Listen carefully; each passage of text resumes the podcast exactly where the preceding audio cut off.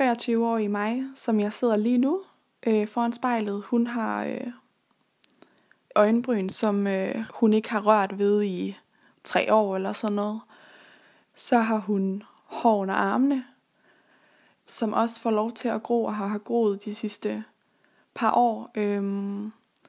På nuværende tidspunkt har jeg så også fået hår omkring brystvorten.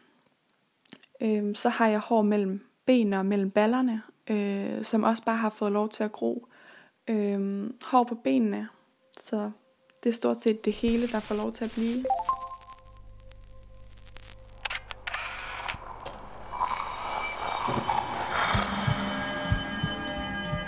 Vi ser os i spejlet hver dag.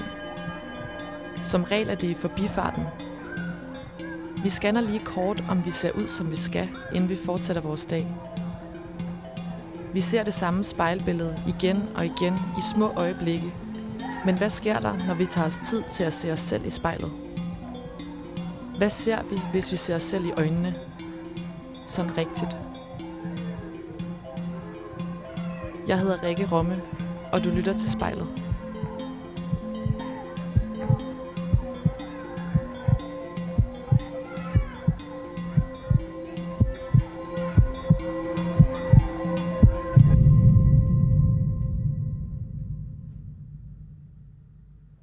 Hej Soluna, kan du høre mig?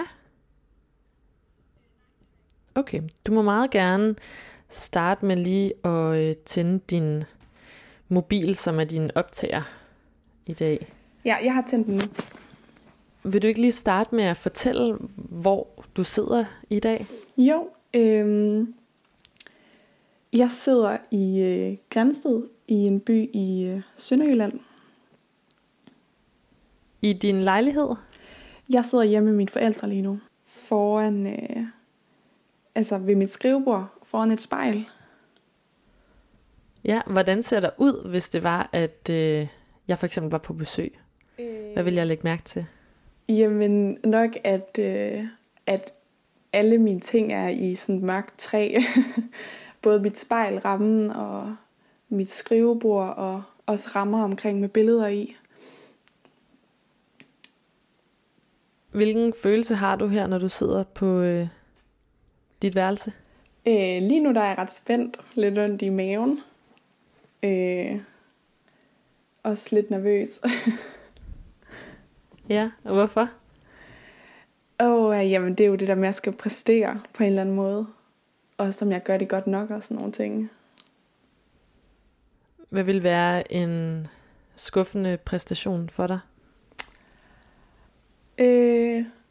Det ville nok være, hvis jeg kommer til at kludre alt for meget og sige ting, som ikke rigtig giver nogen mening. Det kan jeg nogle gange godt have lidt tendens til at bare sådan snakke rigtig, rigtig hurtigt og bare springe rundt i ting.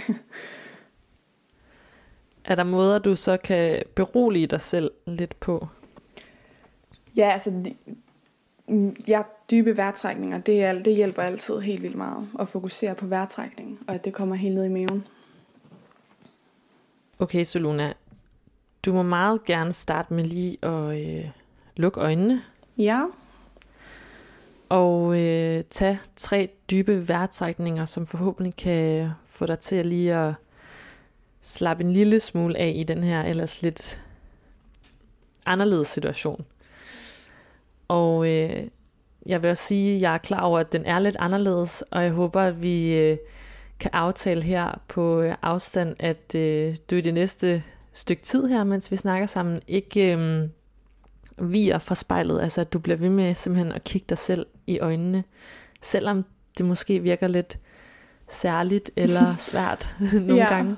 Ja. Soluna, når du åbner øjnene her om lidt, så sidder du foran Soluna på 16 år. Og jeg vil høre, om du føler dig klar til at møde hende igen. Ja. Ja. Så må du meget gerne åbne øjnene og starte med lige at fortælle mig, hvem du synes, du sidder og kigger på. Det er ret underligt. Jamen, jeg kigger på en, det kan man godt sige, lidt yngre Soluna, som... Altså det første, jeg lægger mærke til, det er, at hun er meget usikker. Hun er usikker på hendes sted og hendes plads i verden. Hun er usikker på hendes plads i alle relationer. Hun er usikker på, om hun gør det godt nok. Hun er usikker på, om hun er ligesom kvinde nok, hvis man kan sige det på den måde.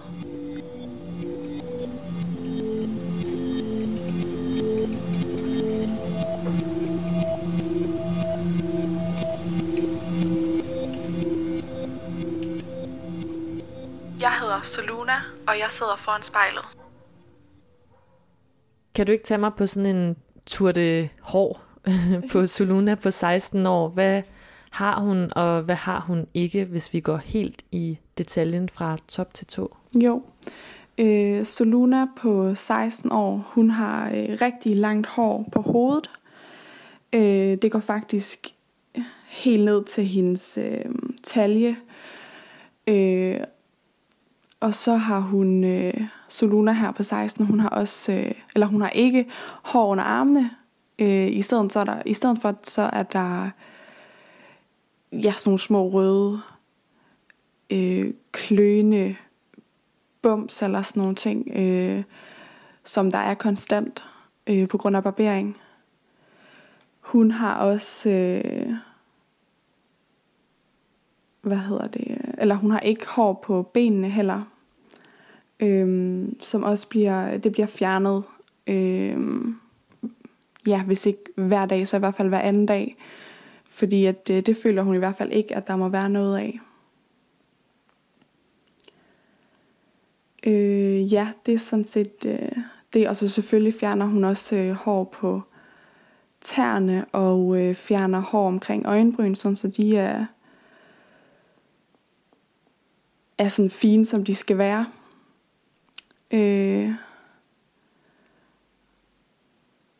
Jeg fik faktisk heller ikke lige spurgt ind til bikinilinje og hele området omkring. Nej, der havde jeg, da jeg var 13 eller sådan nogle ting, så begyndte nogle af mine klassekammerater at fjerne deres, helt glat barbere sig.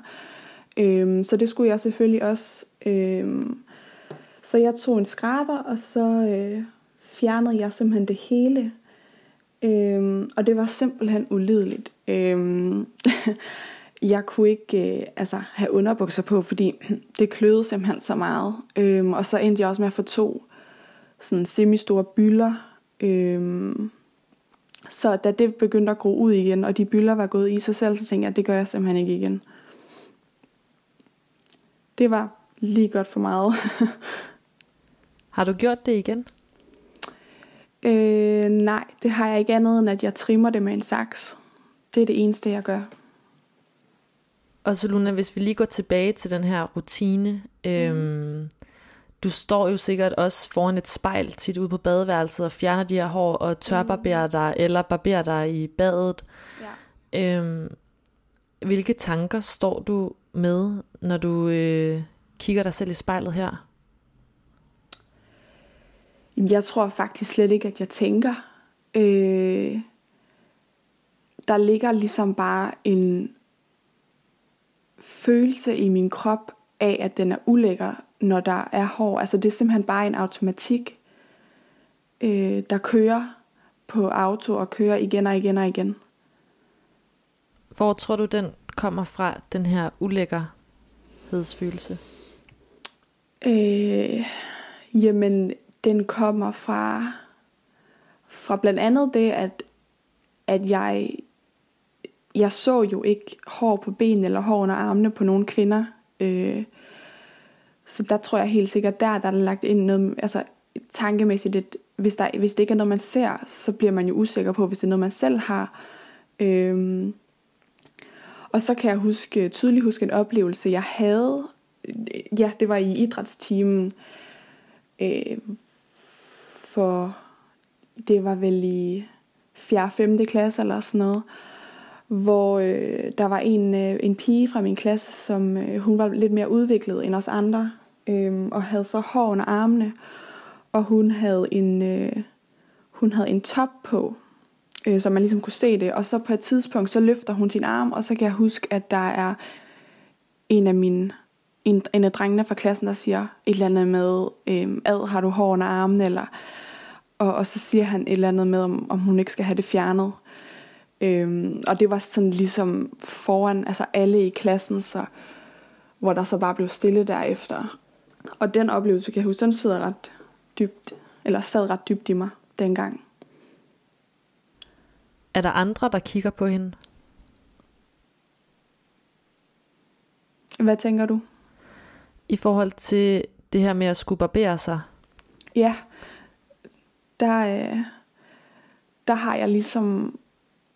Jeg ser på mig selv gennem altså min specielt jævnaldernes drenges blik, altså hvis det giver nogen mening. Altså det er simpelthen den måde, jeg ser på mig selv på, er ikke mig, der kigger på mig selv. Det er igennem altså mænds øjne, der kigger på mig og ligesom bestemmer, hvad der skal ske.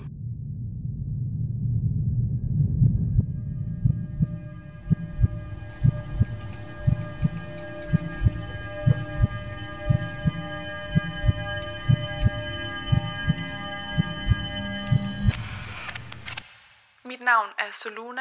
Jeg står foran spejlet. Soluna, hvis vi zoomer frem til i dag, ja, og sætter dig foran spejlet, som du jo faktisk sidder lige nu, ja, så kunne jeg rigtig godt tænke mig, at vi tog samme tur på din krop i forhold til at beskrive de hår, der er der eller ikke er der. Ja. Så vil du ikke starte med også at lave sådan en top til tå? Jo, det vil jeg gerne.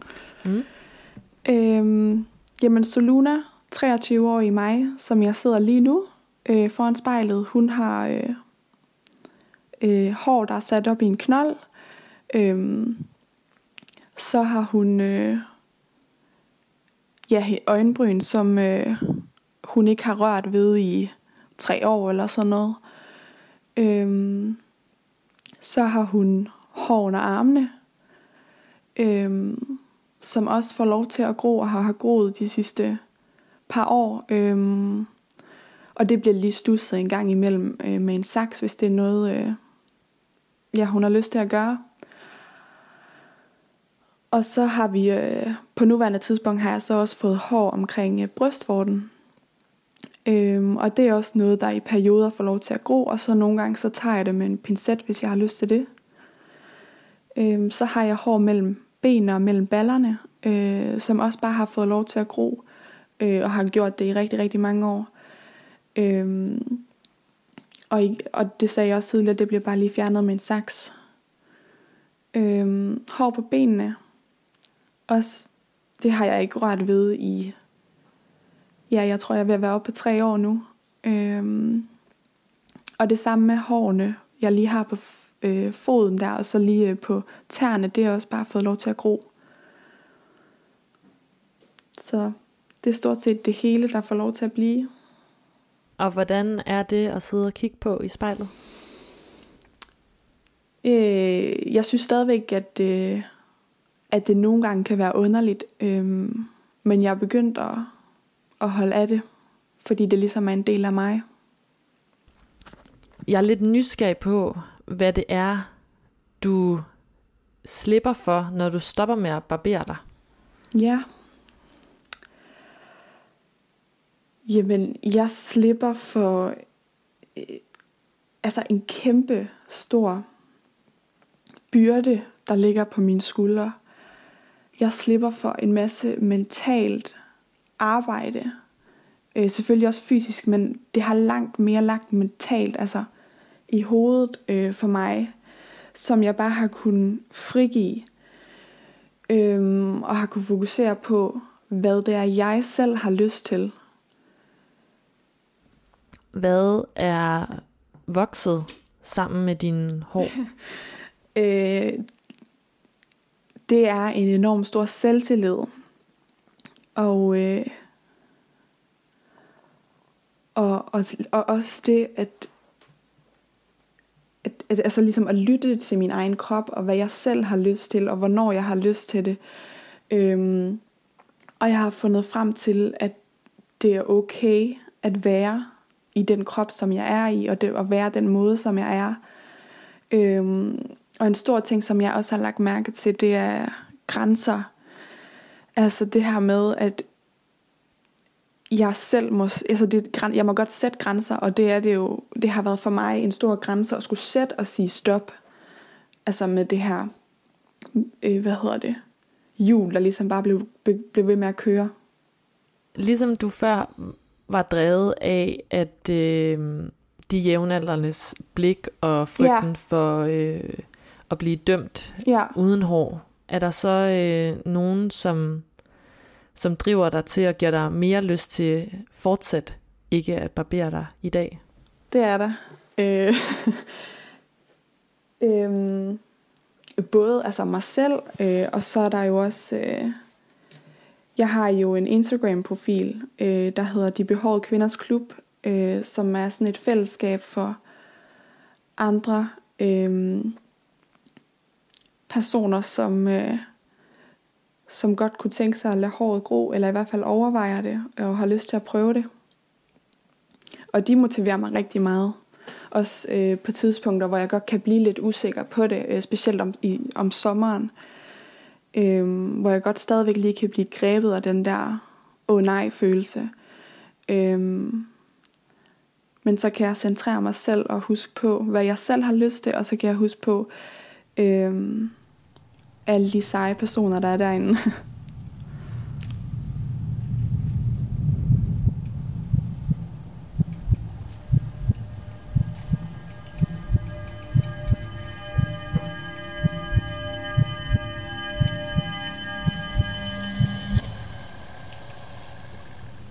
navn er Soluna, og jeg lader alt mit hår på kroppen gro frit. Jeg sidder foran spejlet.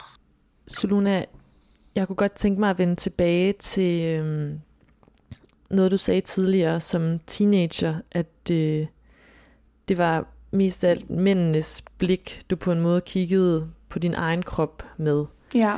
At det var mænd, der skulle bestemme, hvad der skulle ske. Ja.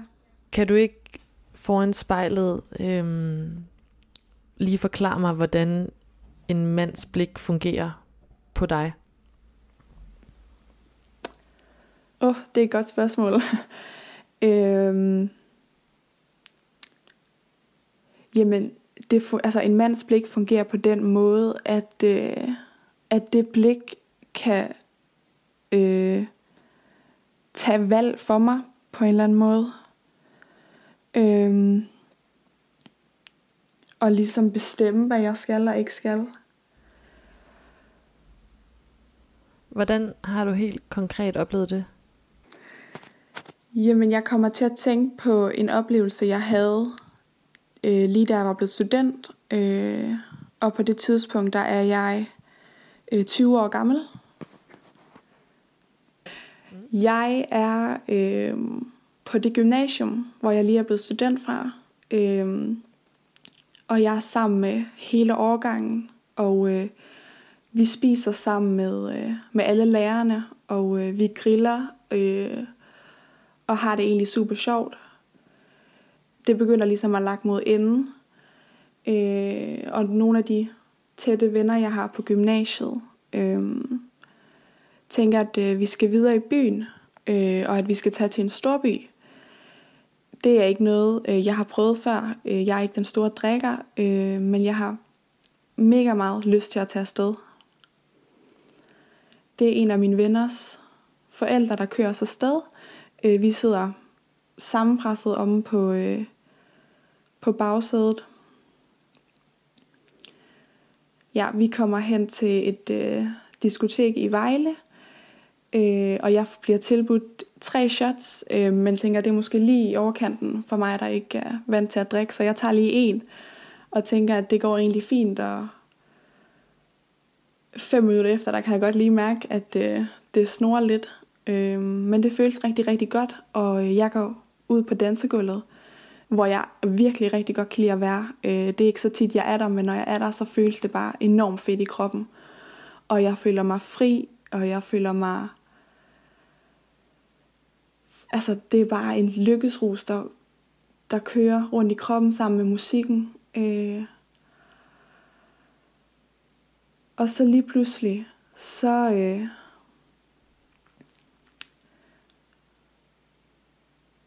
Ej, undskyld.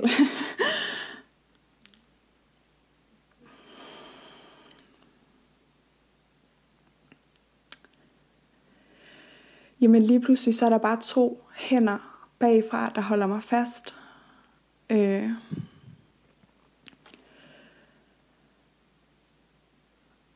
Og han holder mig sådan fast, så jeg ikke, altså jeg kan simpelthen ikke gøre noget. Og jeg bliver får total panik indeni. Og jeg råber efter hjælp, selvom altså musik, jeg står lige ved siden af en højtaler, så det kan overhovedet ikke høres. Han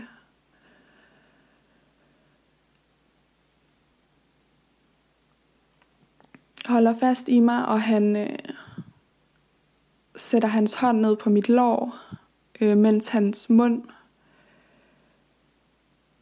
kysser mig på halsen.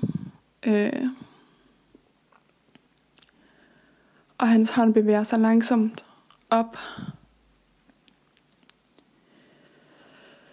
Jeg får på det her tidspunkt øjenkontakt med en af mine klassekammerater, der sidder hen ved en af de forhøjede borde, og råber til ham. Men han forstår slet ikke, hvad der sker. Han sidder bare og kigger på mig og stiger på mig, mens fyrens hånd, den var, altså det føles som evighed at stå der i hans greb, og jeg kunne fuldstændig låst fast. Hans hånd kommer så ikke længere op til indtil der omkring lysken. Jeg kan faktisk ikke huske, hvordan jeg kommer løs. Og så lige pludselig så giver han slip.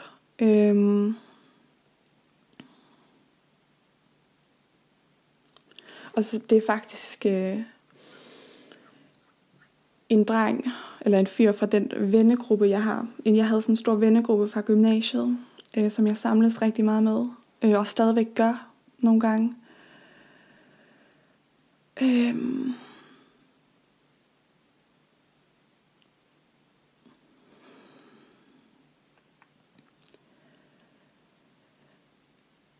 Han er virkelig, virkelig fuld, men opfatter, at han har gjort et eller andet galt.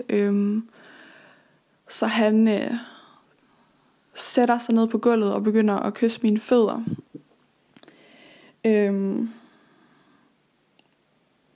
På det tidspunkt, der jeg ligesom var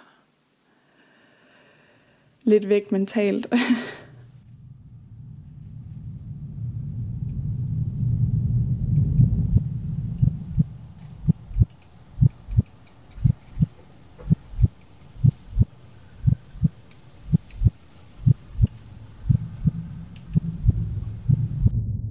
Soluna, og jeg kigger mig selv i spejlet. Hvordan har den her oplevelse sat sig fysisk i hende, du så sidder og kigger på i dag?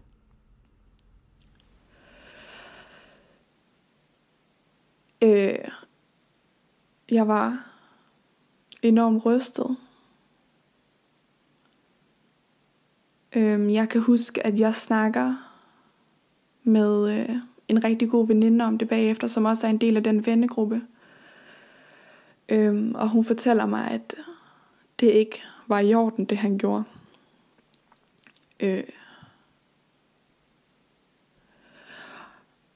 Og så fortrænger jeg ligesom bare den oplevelse, indtil jeg ligger i min seng i slutningen af, eller jeg tror det er midten af sidste år, hvor jeg ligger og skal til at sove.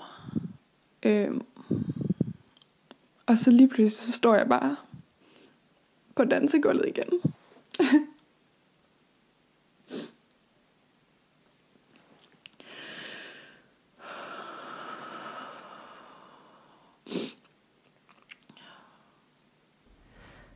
Hvad sker der, da du ligger under dynen, og det her flashback ligesom kommer tilbage til dig? Jamen, jeg ligger fuldstændig fastfrosset, og kan ikke røre mig, ligesom jeg ikke kunne, dengang det skete. Og så flyver der ligesom bare sådan en tekst ind i mit hoved, som jeg så får skrevet ned, og som bliver starten på sådan en ny samling af digte, som jeg stadigvæk også arbejder på i dag. Jeg har altid skrevet rigtig meget, så det er en super naturlig del af den måde, som jeg bearbejder ting på. Gemmer der sig noget vrede i dig over sådan en oplevelse her? Jeg kan huske noget fra da jeg kører hjem i bussen sammen med to af mine venner. Der er 7:00 om morgenen. Der sidder han nogle rækker bag ved os. Og vi kører mod Bilund, hvor han bor. Og han falder i søvn. Og jeg prøver at ignorere ham og egentlig bare have det sjovt med mine venner. Så når vi Bilund. Og for at han ikke skal køre for langt, så går jeg ned og vækker ham. Hvilket, når jeg tænker tilbage på det, så tænker jeg, hvor kom det fra? Så det er først nu, hvor jeg er begyndt at bearbejde det, at jeg er super vred. Jeg er ikke rigtig vred på ham. Jeg er bare så vred over, at vi har sådan en kultur, der bare slet ikke accepterer andre menneskers grænser. Hvordan ser du vreden i spejlet?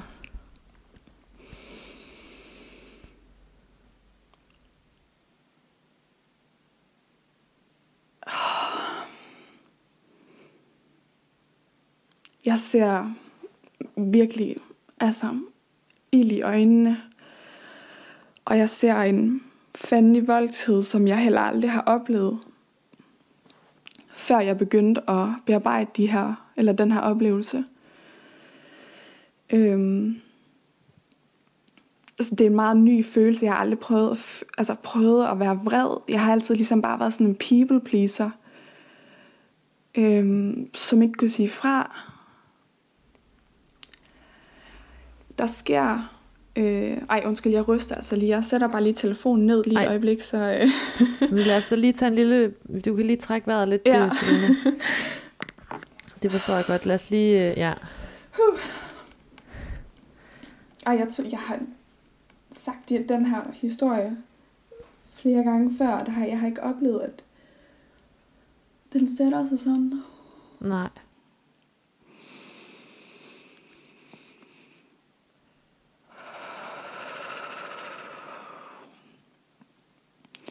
Men det er altid den måde, jeg reagerer på. Jeg klapper ligesom med hele kroppen, som om jeg fryser, hver eneste gang, der sker en forløsning.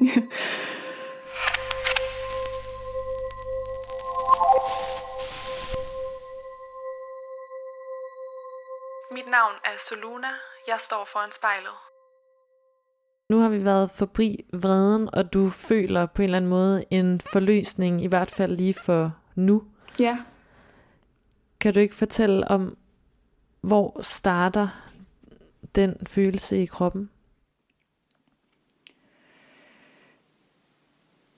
Jamen, den starter første gang, jeg er hos min psykolog. Jeg er blevet henvist fra lægen med angst.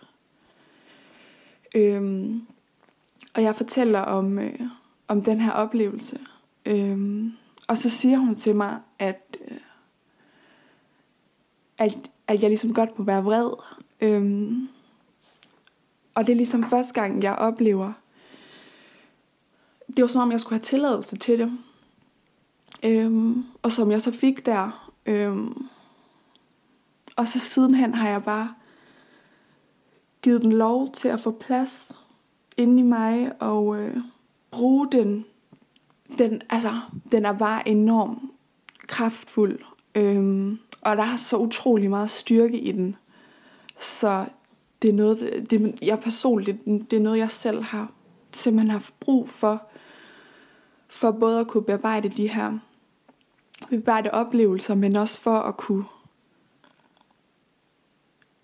finde frem til grænser. Kunne du lige have lyst til at sige noget til dig selv i spejlet her? Og lige måske møde dig selv i vreden og i trøsten omkring det, at det er okay?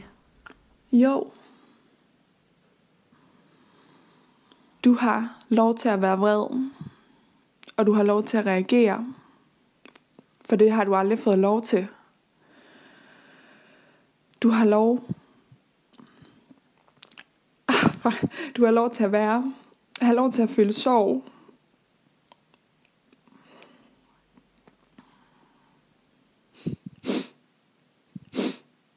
Du arbejder med at slippe mændenes blik på din krop. Ja. Hvilken rolle skal de her mænd så spille i dit liv fremover? De skal overhovedet ikke have nogen rolle. Det er mig, og det jeg har lyst til, der skal være i centrum. I hvert fald i mit liv. De skal ligesom bare være der. Ude i verden. Og så skal jeg have lov til at være her i min egen. Foretrækker du en verden uden mænd? Nej, det gør jeg ikke. Men jeg foretrækker, at mit eget hoved og min egen personlige sfære, eller hvad man skal sige, at det er uden mænd, medmindre de har fået lov til at komme ind i mit eget sådan, rum.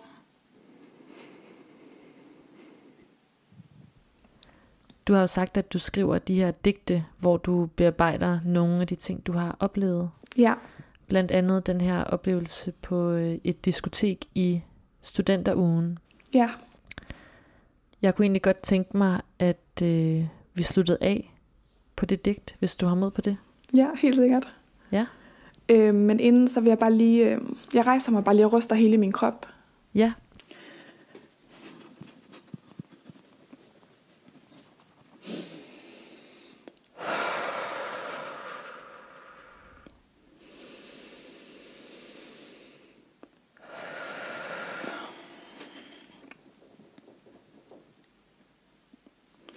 Så det var rigtig godt. Det hjælper altid lige at få rystet. At lige der rystelser ud af kroppen.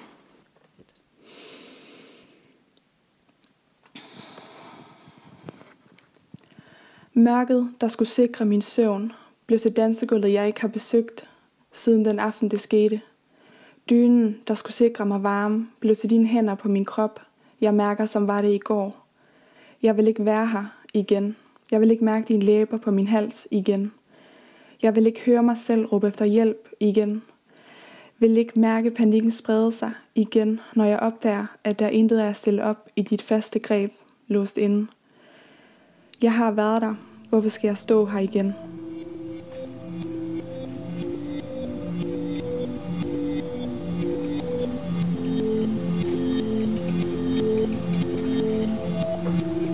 Jeg hedder Soluna. Mænd skal ikke længere bestemme over mine grænser. Jeg sidder foran spejlet. Soluna, spejlet er ved at være slut. Ja. Og du må faktisk gerne lige lukke dine øjne igen. Ja. Og lige tage et par vejrtrækninger, før du åbner dem. Og så må du gerne fortælle mig, hvordan du har det nu her.